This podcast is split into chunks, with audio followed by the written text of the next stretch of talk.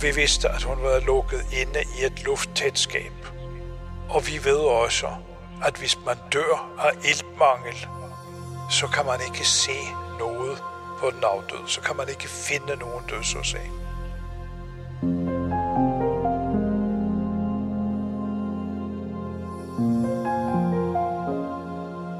Fundet af en ung kvinde i en aflukket køleboks sendte chokbølger gennem Danmark. Og selvom en mands dårlige samvittighed hurtigt fik efterforskningen peget i en bestemt retning, så var det ikke så lige til at finde ud af, hvem der præcis stod bag. Politiets arbejde og ikke mindst det juridiske efterspil, det er noget af det, du kommer til at høre om i denne udgave af Danske Drabsager. Vi kommer også tæt på retsmedicinernes intense søgen efter dødsårsagen og kriminalteknikernes nøje gennemgang af findestedet. Vi skal høre om juristernes taktik og strategi. For hvordan kan man få flere personer dømt for samme drab, når kun én har lukket døren til kvindens gravkammer? Til at fortælle om sagen i denne episode har jeg talt med tidligere anklager Janette Vincent Andersen, tidligere drabschef Kurt Krav, professor i retsmedicin Hans Peter Hågen og de to tidligere kriminalteknikere Bent Hytholm Jensen og Leif Schønemann. Mit navn er Stine Bolter. Velkommen til podcasten Danske Drabsager, fortalt af de fagfolk, der har været helt tæt på.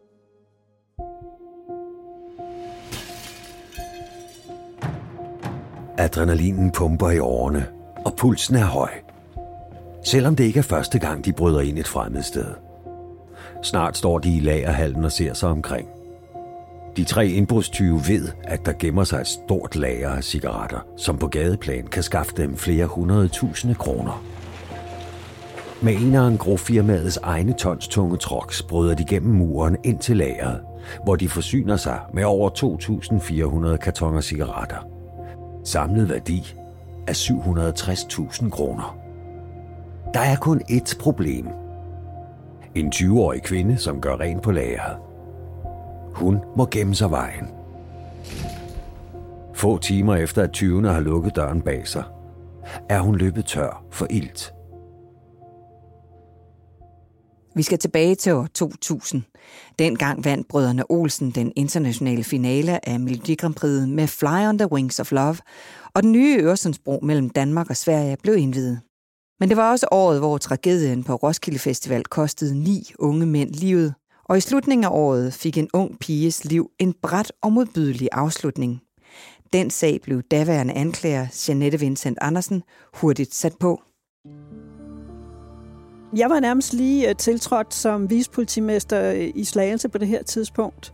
Og øh, ganske kort tid efter, så øh, fik jeg at vide, at om formiddagen den 11. november, der var kommet en ung mand ind på Slagelse Politigård med en forsvar. Og han havde så øh, fortalt, at han natten før havde været ude i øh, Inko, angrolæret i Slagelse sammen med to gerningsmænd for at stjæle cigaretter.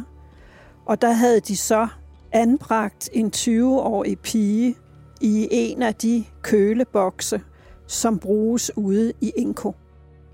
Og det havde han det ekstremt dårligt over her om formiddagen den 11.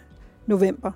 Og politiet skynder sig så at køre ud til Inko-lageret og konstaterer, at der i en af utallige kølebokser derude er livet af en pige.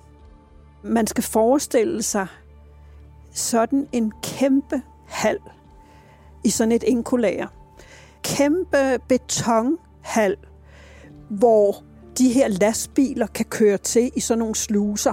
Jeg tror, der var en 10-12 sluser. Og på gulvet i det her kæmpe rum, der stod, nu ser jeg 100, der var måske flere, af de her kølebokse på hjul som jo bliver brugt til at fragte varer i, som man så kører ind i lastbilerne, som så kører ud i landet med varerne.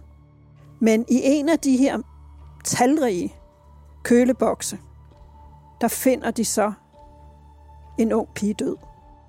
Hvordan fandt de lige frem til, til den køleboks? Jamen, de ledte længe. Senere var jeg selv med ude på gerningsstedet og, og så den her kæmpe hal. Der er iskoldt. Og så kan man se de der øh, 10-12 sluser, der er til lastbilerne, og så på gulvet, så står der rigtig mange af de her kølebokse. Og det er så nogen, der er cirka halvanden meter høje, og måske øh, 85 cm brede eller noget i den stil, og lige så dybe, og de er på hjul. Og så er der sådan en kæmpe øh, låsemekanisme på døren. Så hvis du først bliver spærret inde i sådan en der, så har du altså ikke en chance for at slippe ud. Jeg kan endnu genkalde mig lyden af, når døren går i, og man laver den der med, med det der kæmpe øh, låsemekanisme. Og det er altså virkelig uhyggeligt. Men øh, det viste sig jo, at der havde været tre unge mænd ude i inkulæret cirka kl. 10 om aftenen den 10. november. De havde været der før for at stjæle cigaretter. Der bliver opbevaret rigtig mange cigaretter i sådan et inkulære. Og øh, der er lavet sådan et specielt rum til kun cigaretter, hvor der bliver rullet et jerngitter ned, og det er jo netop for at forhindre tyveri. Så de havde været derude et stykke tid i forvejen og forsøgt at stjæle cigaretter, men havde ikke fået nogen med, fordi en tyverialarm går i gang. Men så tog de derud igen den 10. november, de her tre gerningsmænd, og der lykkedes det dem at komme ind i rummet til cigaretterne og få rigtig mange cigaretter med sig. De stjæler faktisk en kølevogn til at transportere dem i og kører derfra i den. Men det viste sig, at på første sal i det her inkobyggeri, der gik en 20-årig pige og gjorde rent. Og man kan sige, de kunne garanteret have fuldført tyveriet, uden at hun havde opdaget noget. Men af en eller anden grund, efter de har sikret cigaretterne, så går de op på første sal og tager fat i pigen, hun er ved at være skuld, og får hende ned af trapperne, ned til det her kæmpe rum, og propper hende ind i en af de der kølebokse, og lukker døren, og kører derfra. Og de kører ind til København og får afhændet de her cigaretter, og så kører de så tilbage til øh, Slagelse igen og skiltes. Og den ene af de her gerningsmænd, han har det åbenbart utroligt dårligt med det her. Så næste formiddag, der møder han sig op på Slagelse Politigård med en forsvar og siger, vi har så altså spærret pigen inde i en af de der bokse. Og man kan jo sige, at det var jo super godt, han gjorde det. Men der var gået så lang tid, så hun var blevet kvalt inde i boksen. Tilfældet ville, at Rigspolitiets rejsehold var i Slagelse, da det lokale politi fik travlt med sagen. En af dem, der var i den sjællandske by, var Kurt Krav, som på det tidspunkt var drabsefterforsker ved rejseholdet. Jeg har været i, i Slagelse i rigtig mange drabsager, og på det tidspunkt, der efterforsker vi en sag med en, en ældre mand, der var øh, blevet overfaldet af to banditter, der havde tævet ham ihjel, fordi de ville have kontanter fra ham. Altså et rovmor. Og så kommer den her sag, mens vi er der. Vi kan jo ikke undgå at høre om det fra den daværende kriminalinspektør Iben Munk. Så øh, vi var lige kort med på den, lige den indledende fase, øh, og hvor meget vi lavede, det kan jeg ikke huske, men, men den blev forholdsvis hurtigt opklaret. Livet af den 20-årige kvinde blev sendt til Retsmedicinsk Institut i København. Her var retsmedicinerne klar til at se nærmere på livet for at få fastlagt dødsårsagen. Professor i retsmedicin Hans Peter Hågen fortæller. Vi skulle også i denne sag, som i de andre sager, vi har, finde frem til dødsårsagen. Og også i dette tilfælde foretog vi en obduktion, som er en grundig både udvendig og indvendig undersøgelse, altså hvor alle organer blev undersøgt. Og der blev også taget blod til retskemisk undersøgelse. Og vi kunne ikke finde nogen årsag til, at hun var død. Der var ikke nogen tegn på vold, hverken på en eller anden måde. Blodprøvene viste, at der var ingen forgiftning af nogen art. Så her stod vi med det, som faktisk er en udelukkelsesdiagnose. Vi kunne udelukke skud og stik og slag mod hovedet og så videre og så videre. Så omstændighederne spillede så voldsomt ind her med henblik på dødsårsagen. Og vi vidste, at hun var lukket inde i et lufttæt skab. Og vi ved også, at hvis man dør af iltmangel, så kan man ikke se noget på den afdøde. Så kan man ikke finde nogen dødsårsag. Så derfor så kunne vi konkludere, at vi kunne ikke påvise nogen dødsårsag. Men omstændighederne, de tyder jo helt klart på, at hun var død af iltmangel.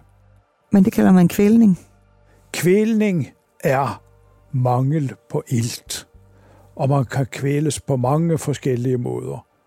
En af dem er, at man er lukket inde i et lufttomt rum eller i et rum, hvor ilten efterhånden slipper op for det, man trækker jo være. Så er det til sidst ikke mere ilt, og så dør man. Og det efterlader ikke nogen spor. Hvad er det for en død, man... man hvordan dør man? Iltmangel, øh, der, der dør man langsomt. Man hiver jo efter vejr, men efterhånden så kommer bevidstløsheden snigende, så man taber bevidstheden mere og mere, og til sidst så glider man over i døden. I kigger vel også på hende, om, om man kan se, at hun har forsøgt at komme ud, eller... Man undersøger naturligvis også, om det skulle være krasningsmærker, altså mærker fra øh, øh, under neglen eller på fingeren, og om neglerne er flosset osv. Og, og det kommer jo så an på, hvordan væggene og døren er inde i et rum. Er de glatte metalflader for eksempel, så kan man ikke se noget. Hvis det derimod havde været træ, så, så ville man måske kunne se noget, nogle, nogle splinter under neglene. Der er jo det, øh, man fra gamle dage har snakket om folk, der blev begravet levende, som ikke var døde, da de blev lagt i kisten, hvor man hævder, at man i nogen sager kunne se krasningsmærker på indersiden af kistelåget, og at den døde havde splinter i fingrene, primært under neglene. Sådan var der overhovedet ikke tale om i den sag. Vi fandt ingenting. Anklager Janette Vincent Andersens opgave var nu at få de tre mænd, som var i midten af 20'erne, varetægtsfængslet. Efter at den unge mand har været der og fortælle om det, og man har fundet øh, livet ude i, i Enko, så skrider man jo til anholdelse af de to andre gerningsmænd. Og de bliver anholdt, og de bliver afhørt, og vi fremstiller dem så i grundlovsforhør. Og øh, de nægter sig skyldige. Den unge mand han nægter sig også skyldig i drabsigtelsen, men erkender faktisk røveri. Og så bliver de varetægtsfængslet. Kan du prøve at forklare lidt omkring forskellen på det her med, hvorfor han erklærer sig skyldig i røveri og ikke i drab? Altså deres formål med at tage derud var jo tyveri af de her cigaretter. Men i og med, at man går op og henter en pige og stopper hende ind i en øh, boks der, så kan man jo sige, at der er et voldeligt element. Og derfor var hans forsvar nok kommet frem til, jamen så kan vi erkende røveri. Altså ved vold eller trusler om vold, og have bragt en stjålen ting i sikkerhed. Så det er det, han ligesom vil sige, men, men det var ikke hans mening at slå hende ihjel? Det var det, han sagde. Og det er der måske også noget, der tyder på, der er rigtigt i og med, at han går til politiet og siger, at hun er altså ude i den der køleboks. Jeg tænker, han havde håbet på, at hun stadigvæk var i live. Hvad sagde de to andre? De nægtede sig skyldig og ville i øvrigt ikke udtale sig. For politiets efterforskere galt det om at finde ud af, hvad de tre mænd præcis og hver især havde gjort. Rejseholdets Kurt Krav forklarer. Man skal altid afhøre personer, hvad enten det er vidner eller det er sigtet, hver for sig. Det er det, du ser på film, øh, kriminalserier, der ser man, de bliver afhørt i fælles, altså fælles eller et eller andet rum. Altså det gør man ikke. De skal afhøres hver for sig, og så prøver man på at, at få så meget ud af dem, hvad, hvad det, og så få det bestyrket af, af måske nogen udenfor, som ikke har været direkte med i det. Altså, fordi mange gange så har de jo fortalt det til andre, hvad, hvad det er, de har gjort. Det, men det er meget, meget vigtigt, at man foretager de her afhøringer, at, at de mistænkte hver for sig, og at man ikke stiller ledende lukkede spørgsmål, simpelthen får deres fuldstændig rene forklaring. Det er udgangspunktet for det, og så øh, nu var det så det svageste led, der kom og meldte sig med, med sin forsvar. Altså det er altid godt at tage fat i det svageste led, og så få en forklaring der, øh, som meget ofte er den, der er tættest på sandheden. De tre anholdte mænd var, som alle andre anholdte og sigtede, blevet fremstillet for en dommer for enten at blive løsladt eller varetægtsfængslet. Ifølge retsplejeloven skal man det inden for 24 timer efter man er blevet anholdt. Jeanette Vincent Andersen forklarer her, hvordan det var at stå foran de tre sigtede, som kom ind en efter en i dommervagten. Det er jo en utrolig brutal handling, navnlig hvis det ikke var nødvendigt. Men de bliver behandlet ligesom alle andre. Øh, du er nødt til at tage den professionelle øh, kasket på. Øh, jeg kan huske navnlig ham, den unge mand, som var gået til politiet. Han var jo meget ulykkelig græd som en pisket, øh, nærmest under hele grundlovsforhøret. Og det gør da indtryk på en. Men man er jo nødt til at huske tilbage på, at han har altså været med til at proppe hende ind øh, i den her køleboks. Han kunne jo have gjort det, hvis han endelig ville, og lukke hende ud, inden de kørte derfra. Men det gjorde han jo ikke. Der var ingen grund til det. Og det er jo det, der er så meningsløst ved denne her sag.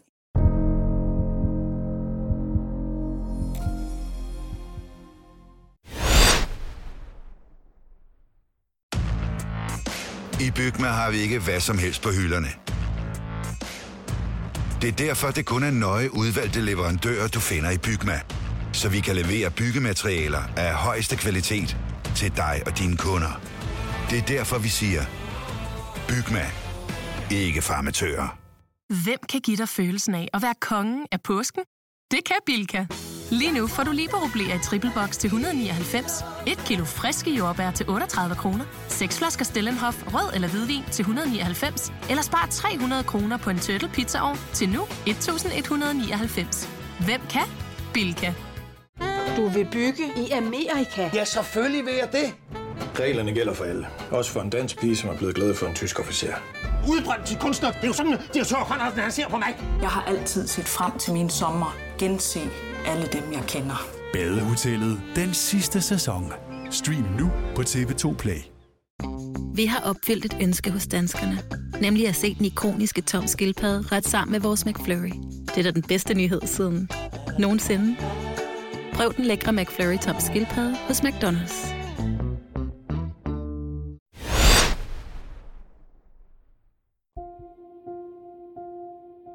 Rummet i boksen er småt og koldt. Halvanden meter højt, 62 cm bredt og 85 cm dybt. Uden håndtag, uden vinduer, uden nogen mulighed for at komme ud. Kvinden kan heller ikke stå oprejst i den 2,7 grader kolde boks. Senere forklarer den ene af gerningsmændene, hvordan hun med øjne, der beder om noget, ser på ham, i det døren bliver lukket i. Men indbrudstyvene viser hende ingen noget. I stedet tager de til København med deres bytte og får de mange penge indkasseret. Men de tre formodede gerningsmænd bag trammer kørte efterforskningen videre, og kriminalteknikerne blev sat på flere forskellige opgaver. Tidligere kriminaltekniker Bent Hytholm Jensen var ikke selv til stede på findestedet, men han fortæller her, hvilke opgaver hans kollegaer stod med. Det er jo væsentligt at få dokumenteret, at de alle tre, at finde spor efter alle tre gerningsmænd på gerningsstedet sådan at man i hvert fald får placeret dem på gerningsstedet. Det kan være solaftryk, det kan være fingeraftryk, det kan være andre former for kriminaltekniske spor. Øh, og så er det utrolig vigtigt at finde ud af, hvem er det egentlig, der har lukket den her straks pige ind i den her køleboks. Og der vil man øh, selvfølgelig undersøge øh, for fingeraftryk, for at se, om, om man kan finde nogle, nogle brugbare aftryk på lukkeanordningen til, til køleboksen. Når man så finder denne her øh, stakkels pige, så bliver der jo tilkaldt, altså man fotodokumenterer stedet, øh, og så tilkalder man retsmedicin, og så bliver der lavet en findestedsundersøgelse. Øh, og efterfølgende så bliver øh, den afdøde transporteret ind på Retsmedicinsk Institut, hvor der bliver lavet en, en øh, obduktion. Så bliver den her køleboks taget med tilbage til National Kriminalteknisk Center, hvor den bliver undersøgt nærmere. Man finder ud af, hvor stor en øh, volumen af luft og ild, der øh, må have været inde i den her boks her, for at finde ud af, øh, hvor lang tid har den her unge pige overhovedet haft ild nok. Selvfølgelig starter man med køleboksen, hvor den afdøde øh, er placeret. Når den afdøde så er borttransporteret, jamen så starter der jo en, en stor kriminalteknisk undersøgelse omkring hele indbruddet hvordan er man kommet ind, og man kan finde nogle kriminaltekniske spor, der kan dokumentere de her gerningsmænds øh, færden på stedet. Eventuelt på solaftryk for eksempel, se om de passer med de solaftryk, som de, eller de sko, som de har på. Øh, og på den måde få placeret dem alle sammen på gerningsstedet. Og så vil man så selvfølgelig koncentrere sig om at, at finde ud af, hvem har været i af den her køleboks. Det vil man prøve på rent kriminalteknisk, og man kan øh, lave aftøringer på den afdøde for at se, om man kan finde DNA-materiale fra en af de mistænkte. Kan du huske sagen her? Jeg kan godt huske det. Øh, jeg var ikke personligt med ude i sagen, men øh, jeg kan godt huske, at folk var noget rystet, da de kom hjem derudefra, for det var simpelthen så tragisk, at sådan en ung pige skulle komme i dag på den her modbydelige måde. Hvad gør I så, når I, når I bliver påvirket på den måde? Det er sådan, at øh, politiet de har øh, det, der hedder psykologtjenesten.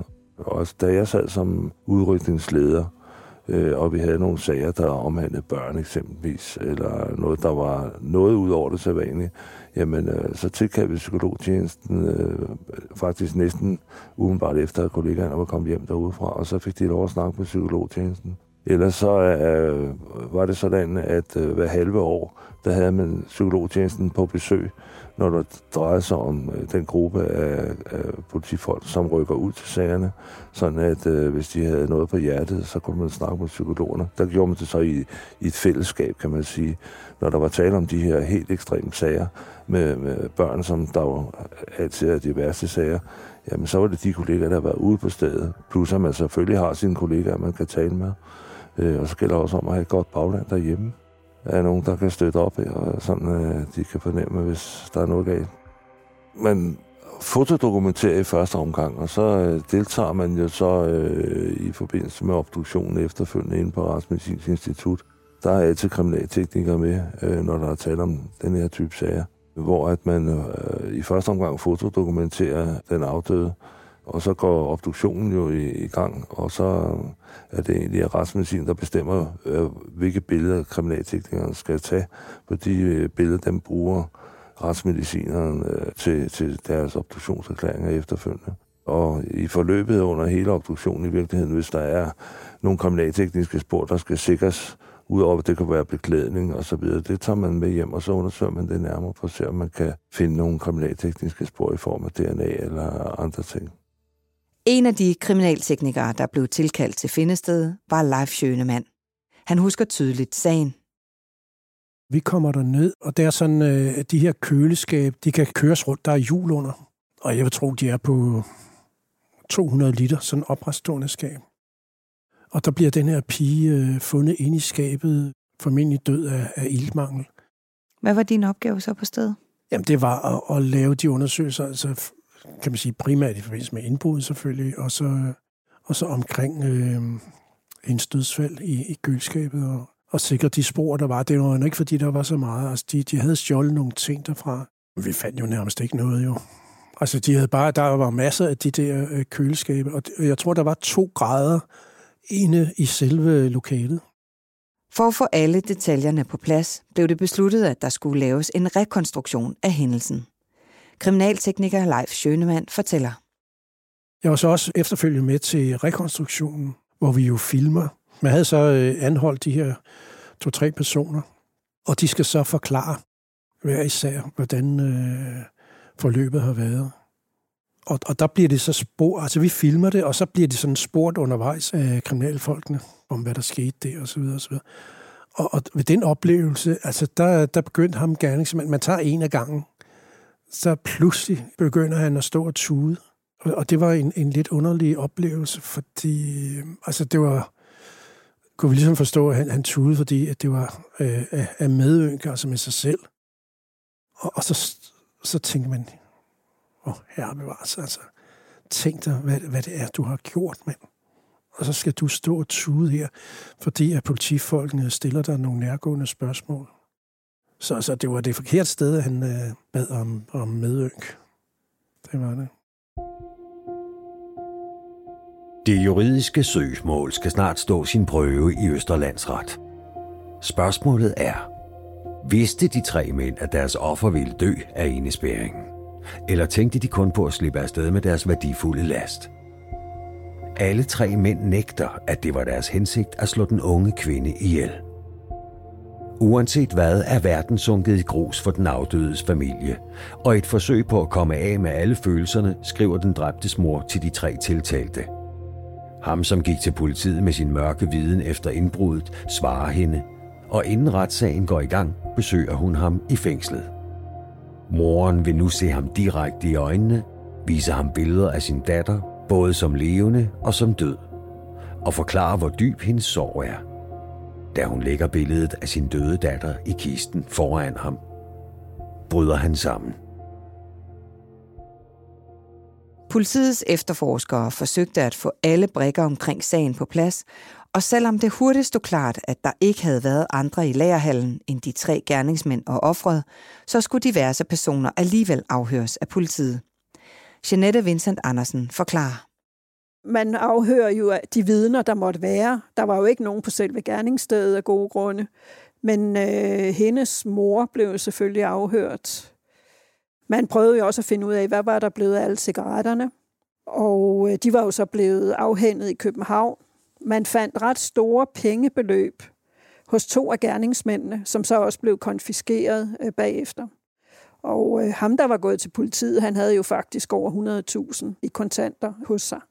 Så han har jo fået en stor del af udbyttet. Da efterforskningen var færdig, var det blandt andet Jeanette Vincent Andersen, der skulle overlevere sagen til statsadvokat Birgitte Pock, som skulle føre sagen ved retten. På det her tidspunkt, der blev nævningens sager jo ført af statsadvokaten. Så derfor var det en af statsadvokatens medarbejdere, som skulle føre sagen øh, i Østerlandsret. Men øh, hun kom til Slagelse politigård på et tidspunkt forud for sagen, og hende og jeg var så ude i Inko, så hun kunne besigtige gerningsstedet. Og der stod vi jo i det der kæmpe rum og kiggede på de der kølebokse. Og så øh, besluttede vi, at hun skulle have sådan en køleboks med ind i Østerlandsret. Så kunne nævningerne se og danne sig et indtryk af, hvor var det egentlig, de havde gjort af pigen. Og jeg er helt sten sikker på, at det har gjort et stort indtryk på nævningerne at se denne her metalboks på hjul med den der kæmpe låseanordning og få den præsenteret i retten og se, at der har pigen faktisk befundet sig fra cirka klokken 11 stykker om aftenen til næste formiddag kl. 11.40, hvor hun bliver fundet. Desværre død. Så den fik man ind i Østerland? Ja, ja, det synes jeg faktisk var genialt. Ja. Altid godt at visualisere tingene. På trods af, at det ikke var Jeanette Vincent Andersen selv, der stod i retten som anklager, så har hun fuldt sagen tæt og har også nærlæst dommen fra Østerlandsret. Dommen blev jo et senere stedfæstet ved højesteret. Der var jo rejst tiltal for drab og tyveri mod dem alle tre. Og det ender med, at to af gerningsmændene bliver dømt for drab og tyveri. Men den tredje, og det var så ham, der havde kommet til politiet og sagt, at hun var lukket ind i boksen, han bliver dømt for frihedsberøvelse under skærpende omstændigheder og tyveri. Og øh, han får 6 års fængsel, hvorimod de to andre fik 16 års fængsel hver. Hvorfor tror du, der var den øh, forskel? Ja, det har jeg spekuleret en del over. Jeg tror, at man har lagt vægt på, at han er kommet til politiet og fortalt, at hun er lukket inde. Det er selvfølgelig formidlende omstændigheder. Men derudover, så tror jeg, at retten, nævningetinget, har fået en smule øh, medlidenhed med ham. Han fremstod på en anden måde end de to andre gerningsmænd. Og i og med, at de hører, at han faktisk er gået til politiet af sig selv og har fortalt om, hvad der er passeret, så har man nok valgt den løsning at øh, sige, det er ikke drab, det er frihedsberøvelse under skærpende omstændigheder. Når du ser tilbage på den her sag, hvad tænker du så? Jamen, jeg tænker, det er fuldstændig meningsløst, at hun skulle dø i denne her køleboks. At de går op, efter at have fuldført tyveriet, de kunne bare være kørt derfra, går op og henter pigen på første sal og bringer hende ned i det her kæmpe kølerum og ind i den boks og spærrer hende ind. Det er fuldstændig meningsløst. Og det er også derfor, de får 16 år. Et almindeligt drab, hvis man kan kalde noget almindeligt drab, er jo 12 års fængsel. Men de får faktisk 16 år, de her to gutter. Fordi det er så ekstraordinært groft. Ja, det, der er mange skærpende omstændigheder. Kurt Krav var ikke selv med i retten, men han har sat sig ind i dommen og sagen generelt.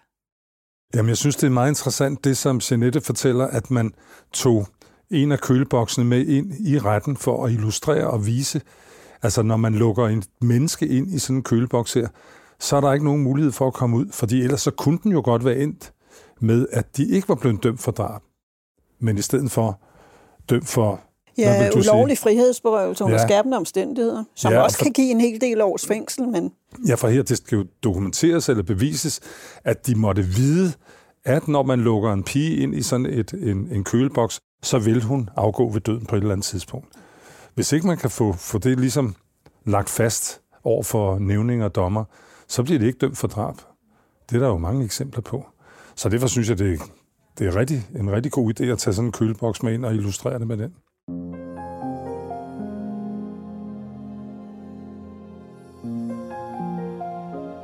Den ulykkelige og meningsløse sag fik sin retslige afslutning, og offrets pårørende fik en form for punktum i den grove sag. Hvis du vil høre mere om sagen, så kan du læse om den i Jeanette Vincent Andersens nye bog, At afsløre en morder, forbrydelser anklageren aldrig glemmer, som er skrevet i samarbejde med journalist Christina Ehrenskjold. Tak til tidligere anklager Jeanette Vincent Andersen, tidligere drabschef Kurt Krav, professor i retsmedicin Hans Peter Hågen og de to tidligere kriminalteknikere Bent Hytholm Jensen og Leif Schønemann. Speaks indtalt af Henrik Forsum, musik af potmusik.dk, klippet af Rasmus Svinger og produceret af Bauer Media og True Crime Agency. Mit navn er Stine Bolter.